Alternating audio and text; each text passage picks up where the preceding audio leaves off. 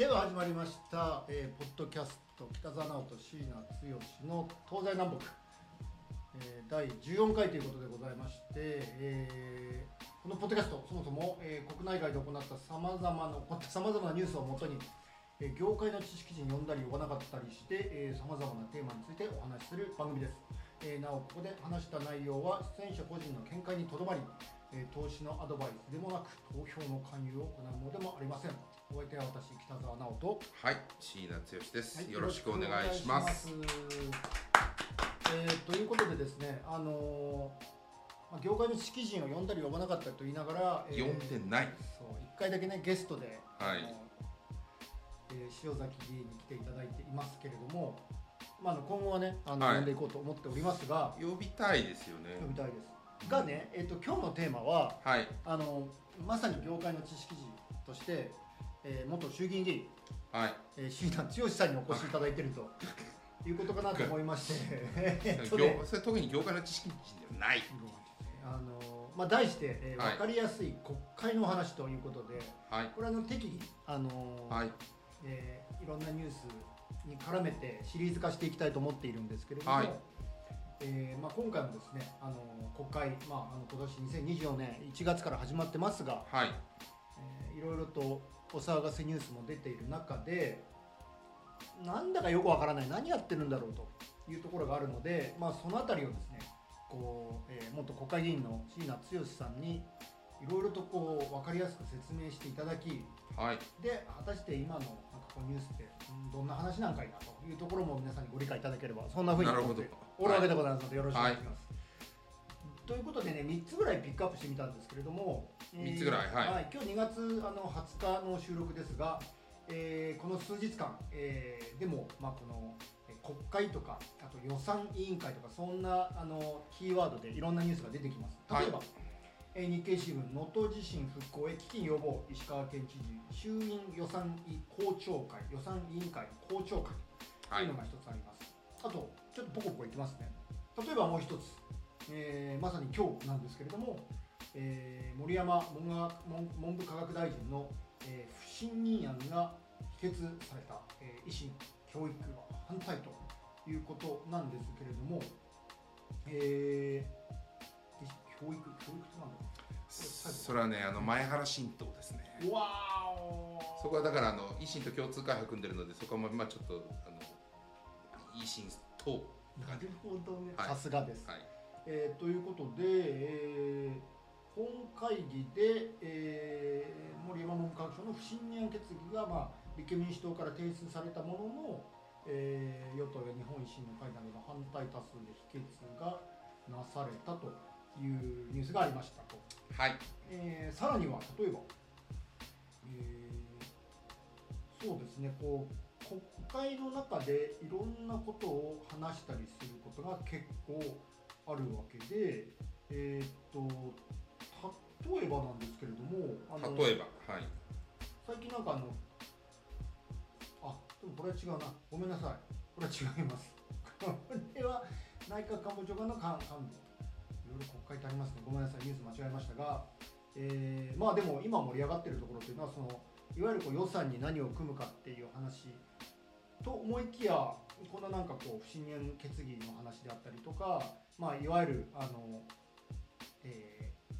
パーティー資金問題であったりとかまあ下手したらいまだに統一教会の話なんかもなんかポコポコ出たりもしていて一体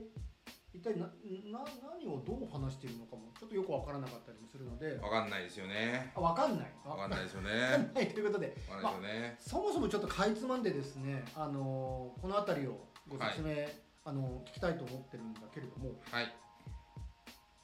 んそもそもこ国会って何なんですかね？国会は、はい。えっ、といわゆる立法府と呼ばれるので。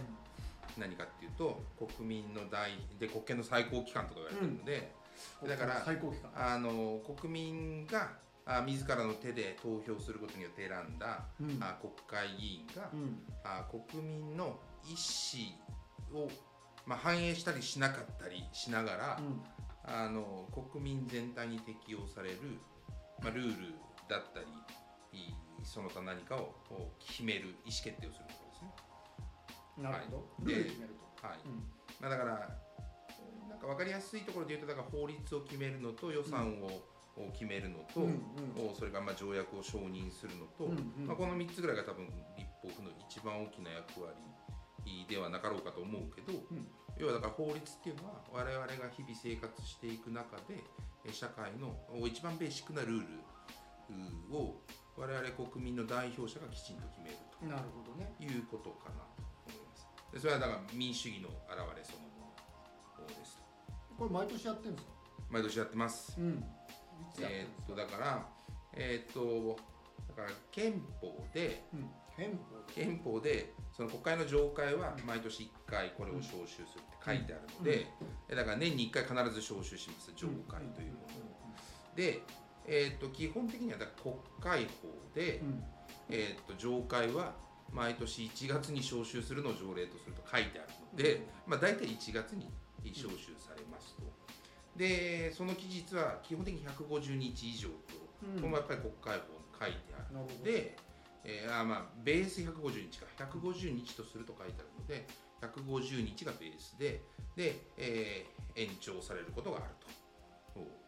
だからその毎年1月中のどこかで、えー必ず国会が開かれ、うん。えーそこで150日間いろんな議論をした上で、えー国会が閉まるというのが基本的なあー日本のおこう立法府の在り方です。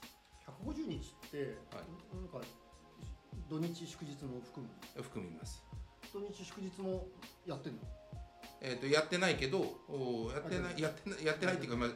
めったなめったなことで審議とかはしないけどまあまあ別に国会が開いてるという。ことです要はだからその国会っていうのは日本の国会っていうのはちゃんと、あの天皇陛下によって開会を宣言し、うん。えーちゃんと終了をされる、うん。このだからこの期間の間だけ開いてるものという整理です。なるほえー、と逆に言うと通年でずっと国会があー、まあ、そもそも運営されて開いてるっていう法制度の国も、まあ、あるうのかもしれないけど、まあ、あるのかもしれないっていうかあるんだけどあの日本は基本的にはちゃんと年に1回必ず開く。とで年に1回はだな。はだな。必ず開く。どなるほどね。だから2回3回の時もあるってこなるほど。その150日っていうのがまず最初の期間。とねはい。上会っていうのはそのまず。ついわゆるいわゆる通常国会って呼ばれてる。んですでそれ150日っていうのは毎日やってるわけじゃなくてなんかそのプロ野球のペナントリーグシーズン期間みたいなそういうそういう期間のことを言って。ああまあそうだね。なるほどね。そうだね。な何やってんの？月月曜日から？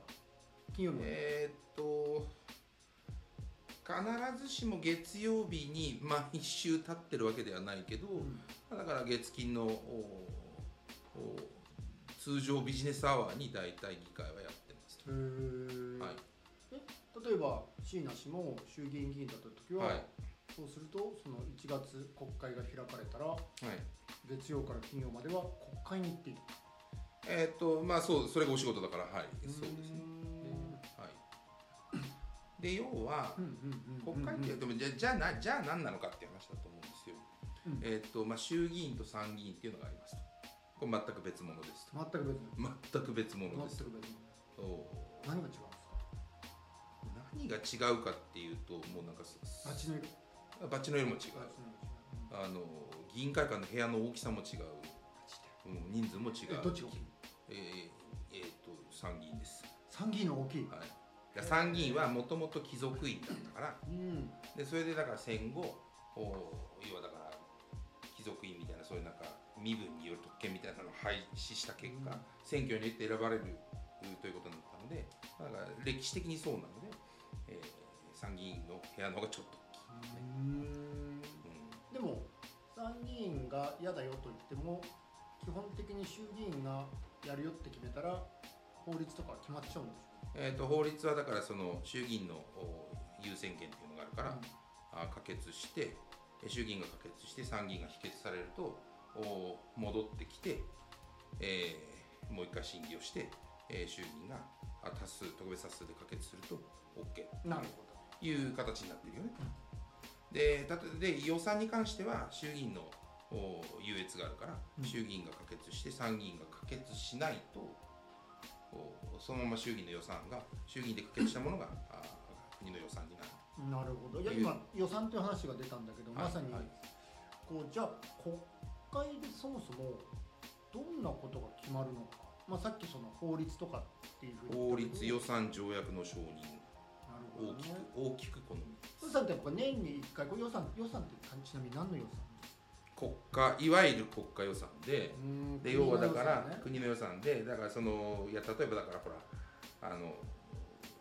防衛省で。出し入れだよね。あそうそう出し入れ入りと出です出出しあの入りと出ですね。歳入歳出そうそう。うん。あのだ国からは税金。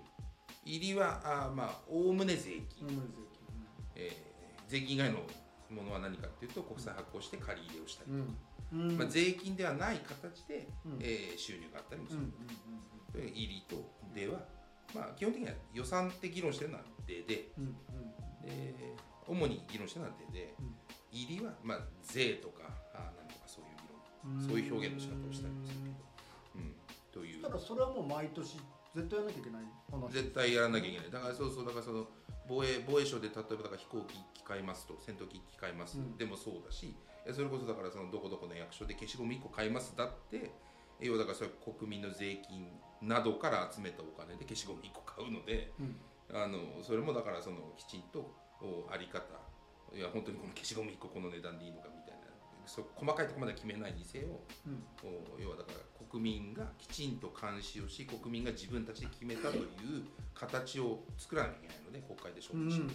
これがだからそのおいわゆる民主主義財政民主主義とか言われたりするけど憲法80うー何条だっけ？83条か。うん。あ国の財政を処理する権限は国会の議決に基づいてこれを行使しなきゃいけない。なるほどね。そう。それはだからほらその民主主義の初期の頃にだからそのボストンお茶会事件とかがあってえ だからそのティーパーティーだそうそうそうそうそうそう。だからイギリスの植民地であるアメリカ北部10東東部13州が、うんうんあだから税金は課されるけどおぎぎ自分たちの代表者が意見を言う場がない。うん。っていうことで、えーまあ起こったわけでね。だから税金取られる以上自分たちの代表者が自分たちの意見を代弁してほしいというのはあまあ当然かな。とうん。ざそれこそが民主主義なんだと思います、はい、あと法律って例えば今回こ国会始まって150日内にどん法律ってどんぐらい決まるんですか？えーっとね、その通常国会、あの毎年の通常国会次第であの出てくる法案の数自体はあの増減するけど、今国会53とかさ、うん。50だからその53の法律も出てくるんだ。まああ変えたりそうそうそう作そうだからそのったり衆議院例えばその衆議院は、えー、と17の常任委員会と10の特別委員会があるのでで17のお常任委員会の中でだから法務省の出してきたあ法案を審議する法務委員会。経済産業省の出してきた法案を審議する経済産業委員会だから財務省とか金融庁の出してきたあその法案を審議する財務財財務金融委員会とかみたいなこうおなんか1対,、まあ、1対1対応でできてるわけですよ。う。ん。ででその各省がそれぞれ、えーまあ、こういうルールを作りたいうん。というご提案をしてくるのでそれの審議をする場所というのがある。なるほどね、はい。今委員会っていう話が出てきたんだけども、はい。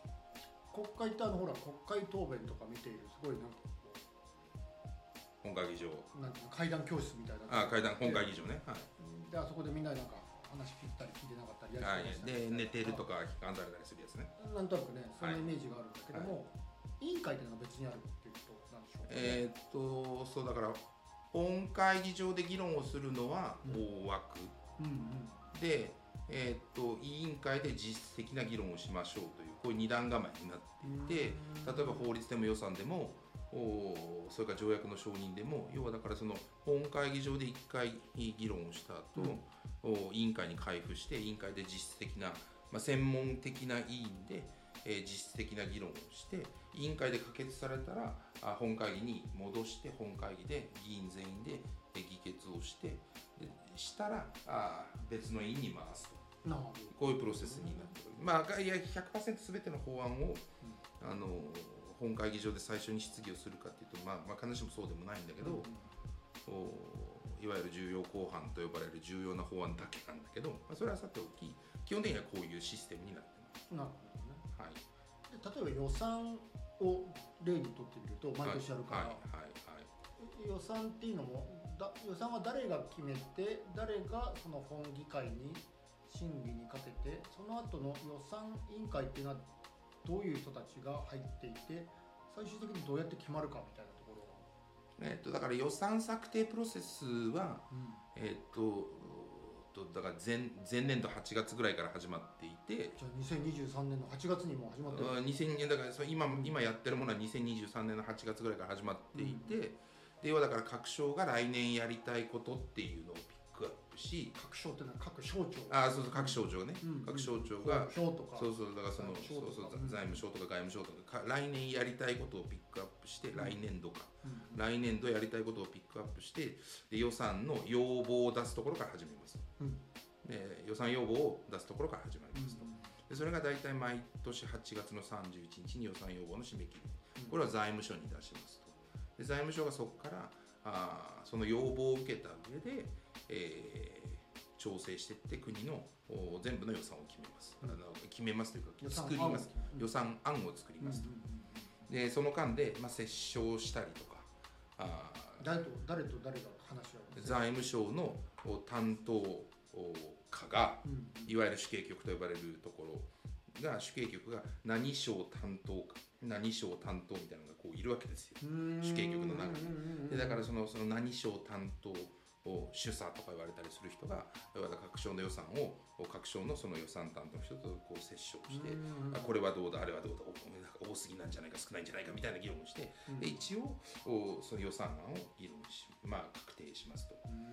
で確定するのが大体毎年クリスマスイブぐらいと言われてて、えー、4ヶ10月そう12月の24日ぐらいまでに決まってます。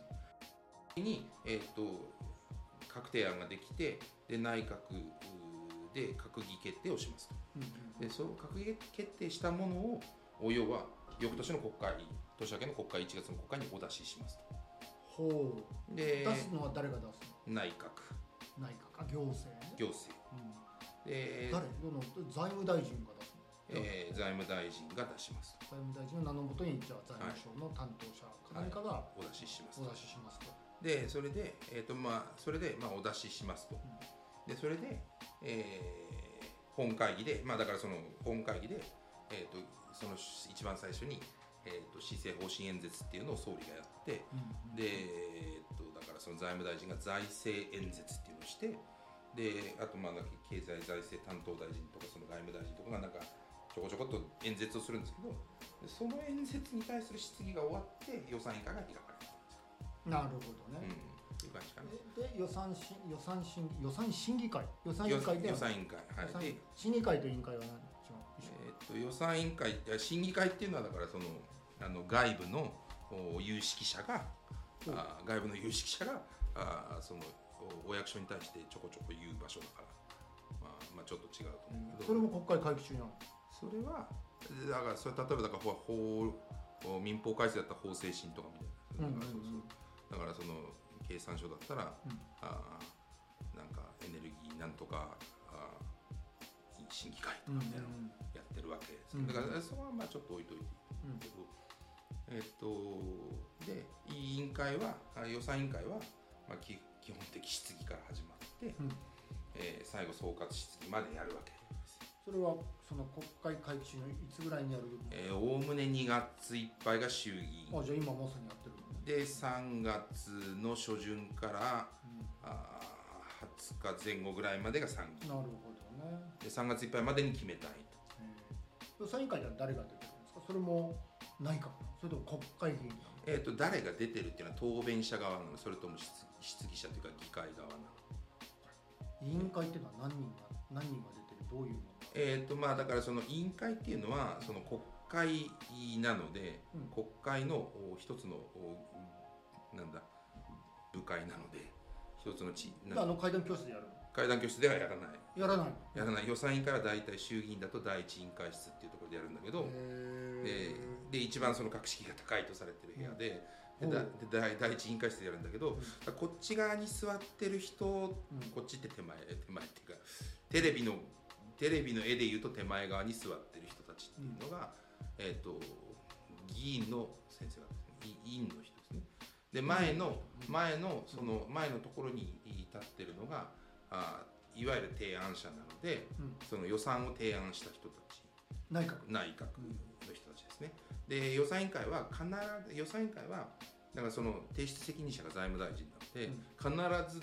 自分に質問が当たらなくてもずっといなきゃいけないのが財務大臣。まあ鈴木財務大臣。はい。全ての大臣がえ必ず出席しなければならない会っていうのが冒頭数回あるんですよ。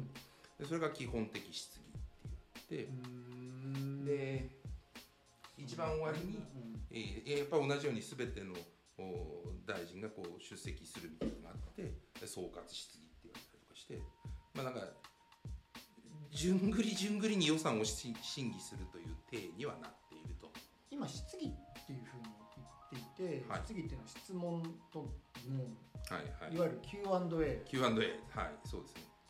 っていうのはだ誰が何を聞いてる感じなの？えーっとだから立て付けとしては、うん。えーっと国民の代表である国民の代表である議会の人が、うんうん。国民の意思を反映して、うん。その予算に賛成していいかどうかは分かんないからあ見ただけだと分かんないから賛成していいかどうかを判断するために質問をします誰がそれ？国会議員。国会議員。国会議員は？で基本的に予算委員会の決まってるじゃん。予算委員会。予算委員会の委員になってる先生が。予算委員会の委員はその与党野党どっちも。それぞれそれぞれ。はいそれぞれが。どんな配分なの？えーっとそれはなんか国会の議席に応じてまあ議席に応じてるので与党側が半分以上。半分以上。椎名氏も予算委員会の委員だ。えー、と僕予算委員会の委員会では予算委員会の委員であったことはないので、だから予算委員会に委員じゃない人が登板するときは要はだからその差し替えとかであの臨時でその日だけ委員にしてもらってえーそそれで登板するみたいなことがあります。と、特に野党側のその重鎮の先生とかが冒頭結構出てきたりするけど、うんうん。それは元別に登録上予算委員会の委員じゃないんだけどその日のそのタイミングだけ差し替えで、うん。えー予算委員会の委員になってますと,、うんうんはい、という。でそうするとそういう審議がなされてで結果その2月いっぱいまでは衆議院議員が、えーし衆議院の中ではい。結局この予算通すか通しませんかっていうのを多数決図る。えー、と最終的にはその、えー、と予算委員会で多数決図りで予算委員会で可決されたものを本会議に上程するのでで本会議で、えーもう一回その全員では全員で多数決 50, 50何人とかじゃなくて、聞こえるんだね。うん。それで否決されることもある、いやまあ基本的に議員内閣制なので要するになんていうの議会の多数を取ってる人たちが政権に預かるという仕組みなのででだから議会の多数を取ってる人たちの大さらなる代表者が内閣なのででだからそういう意味で言うと内閣とお議会の多数がほぼ一致している以上予算が否決されるってことは基本的にはあんまりない。なるほど。ちょっと難しい話で議員内閣制っていうのが出たんだけれども例えば対比するとなるとアメリカとか、あ大統領そう二元代表。はい。二元代表。二元代表。だからその国家元首である大統領と。そうそうそう。だから行政のトップと立法府をそれぞれが別の選挙で国民が選ぶという選直接選ぶそうすると例えば民主党、えーから出たバイデン大統領がいるのに、えーアメリカの,、まあその衆議院議員にあたるような会員で下院上院にはい。場合によっては共和党反対側の党派が、えー過半数を取っていることもあると。こともある。ねじれるわけですな、ねじれるわけですね、そうすると、うん、なんでこうもいかないことももっとあると。だから大統領が提案したものがあー議会で否決されるとか、大統領がやりたいことを反映する予算を議会でえ議決できないとか。うんうん、あー別の予算も別の形で予算が出てきちゃうとか。まあまあそういうことはあでしょるうなるほど。でそう議員内閣制の仕組みだとそういうことはあんまりあない。んまりないと。あんまりない。なんかでもさそうそうなるともうその8月から12月までのもうその行政のプロが決めたものに対して反対もできないし国会でそうやって審議することっていうのはどういう意味がある？民主主義だということでしかないかなと。だからその国民なんかそのあくまでもやっぱだから財政民主主義という、国民から集めた税を、だから国民に負担を、まあ、まあ負担を与えてるわけだよね。負担国民に負担を与えてそこから集めた税の使い道を国民の代表者が決めている。うん。ううという状況こそが民主主義だと思うのでうん。でだからそれをもうその形式を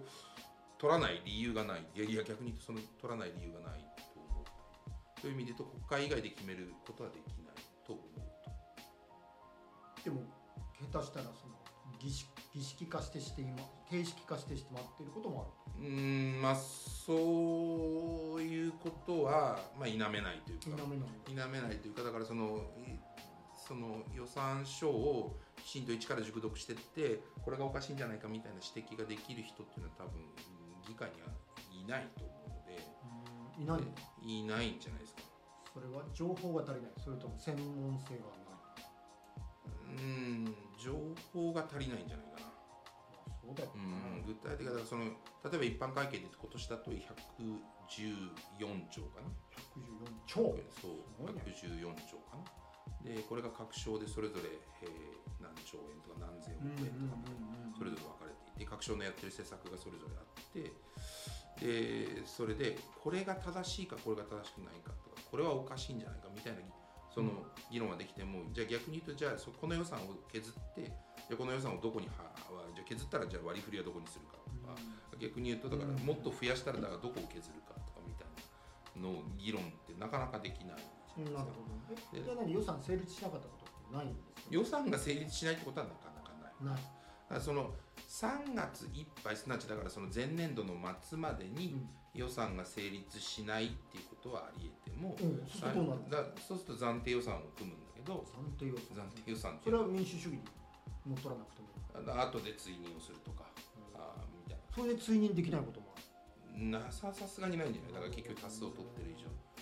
えそれなんで間に合わないの？これも聞きたかったんだけど、うん。っていうのがこうニュースとかワイドショーとか見ているとまさに今この不信任決議とか統一教会なんちゃらとか、はいはいそういうこうそもそもあるべき法律を決めようとか予算を決めようじゃないことを国会で質疑応答しているように思えていてはいはい。でなんかそそのせいで審議が遅れてはい予算成立が間に合わないかもしれませんみたいな話がはいまあまああるんですけど、まあまあありますね。あどどどど何が起こってんですか？えーっとだからそのほら国民としてはさちゃんとややるべきことをやってほしいと思っていてもしそのねこ国会議員を責任を追及する場所としても国会があるんであれば鋭意それは使ってほしいと思うんだけども一方でそのことによって予算が成立しないってなんか本末転倒な気もしてえっとまあそれは考え方次第でだからその1億2000万人いればいろんな考え方の人がいるのでだからその今のその今起きてるその政治資金のスキャンダルとか、はいはい、その特定の新興宗教との関係性の問題とか、あれは国会で話してもいいことだまあそのいいか悪いかはいいか悪いかで言うと別にいいんじゃない、うん。要はだから国民の代表国民がなんかいろんな意見を持ってるから、うんうん。その国民の意見を代弁するのが国民の代表である国会議員だから、うん。だから国会で、えーせその政府に対して国民の意見としてこういう意見がありますと、うん。いうこと。でそれでだからあなたは政治家としての資質がないんじゃないですかという糾弾をするということ自体は別にそれ自体おかしなことではないんじゃないかなと。議題に挙げられる挙げられますね。うん。予算委員会は予算の審議をする場と一応位置づけられてますが、うんうんうん予算っていうのはだから全ての省庁の全ての施策にいの裏付けなわけじゃないですか。ね、だから全ての省庁のやってる全ての施策のお金側の裏付けが予算だとすると、えだからその予算委員会にどこどこの省庁の人を呼びたいっていうと呼べるわけですよ。うん。うんというでその例えばだからその防衛委員会で全く関係ない厚生労働の話をしてて、うん。厚生労働省の役人呼びたいとか厚生労働大臣呼びたいって言われてもいやいやそもそもだからその議論するそね。うん。議論するその対象外でしょっていう話になりかねないけどだけど予算委員会はそのすべ国のやる全ての施策のお金側の裏付けなので全ての省庁の人をよ呼べるという定義がやすいというこなのでだからそのその何でもいいの？そしたらもうもう。そのな何でもその責任追及含めて何でもやっていいというのが予算委員会という場だという理解をされている。とその結果実際お金の話をちゃんと議論している人がどれだけいるのかっていう予算委員会自体の形骸化みたいな話も、まあ、起きてる気はする。なるほどですね。するね正直。いや今回ちょっともうこれで30分になってしまってですね。このやっぱり会は引き続きシリーズ化したいとは思っているんですが、はいはい。えっとまあ、予算委員会っていうと多分今日テーマが多かったと思うんだけれども、だとするとこれからやっぱこれね我々の税金がどうやって使われていくのかっていう大事な話だと思うんだけどもそうすると予算を決めるにあたって一体いつの時点の何を注目してたら僕らっていいんですか？8月12月それともこの予算委員会のえー、とそのね8月3あまあだからその時点という意味で言うと8月の31日のうん。ニュースを見るとだから何々省が概算要求としてこういうもうん。のを要望しているっていうニュースには必ずなるしでその12月のその二十何日かぐらいにこう今期のじゃあ来来年の予算案でこういう案が出てくるっていう予算あのそのニュースには必ずなるのでそのタイミングというのは一つのおーなんていうの注目のポインポイントというかタイミングだとは思いますが、まあ、そのその間だから8月から12月のの間にそのあ各省どっかでアドバルーンのように打ち出しこれやりたいって打ち出したやつがそれにずっと注目してると気づいたら12月には消えてるとかあーそういうこともあるそうそういうこともあるし、あのちょっとニュアンスが変わってるとかみたいなのもあるので一つのテーマをその8月から12月のタイミングで追ってるとまあまああの見えてなんかうんそのネゴシエーションのプロセスがあニュースにも出てきてたりはするかなと。なるほどね。うん、逆にえ予算委員会はあまり見なくてもいいってことだそんなことはない。そんなことそんなことは言ってない。そんなことは言ってない。で予算委員会はだからそのなんだろうその特にそのだからそのおかしいんじゃないかとか反対するんじゃ、反対するとかみたいなそういうなんだろうまあ、だから1億2000万人いると、あの全員が全員同じ考え考え方してるわけじゃないから、うん。そういうその国民の否定的な声を反映する場所としては非常に重要なことなのではないかななるほど。と思ってます。わかりました、はい。ちょっとね、あのー本当に我々としてはもう国会の中に入ったことがないのでよくわからないこともこうやって前に中にいた人がいるととってもわかりやすくなってくるんですが、まあ、これからこれシリーズ化して本当にあの椎名さんが衆議院議員としてこう直面した課題とかジレンマとか今後どう変えていくべきかみたいなことも、まあ、これから聞いていきたいというふうにう思んっておりますので、はい。そうそうだから議会が形骸化してるんじゃないかっていう議論はやっぱあり得て、うん。それはつやっぱ課題感としては持ってるので、ぜひ今はい度それはいしましょう。それははい。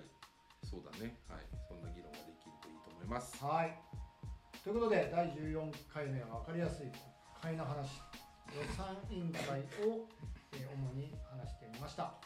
それではこの辺で。はいありがとうございます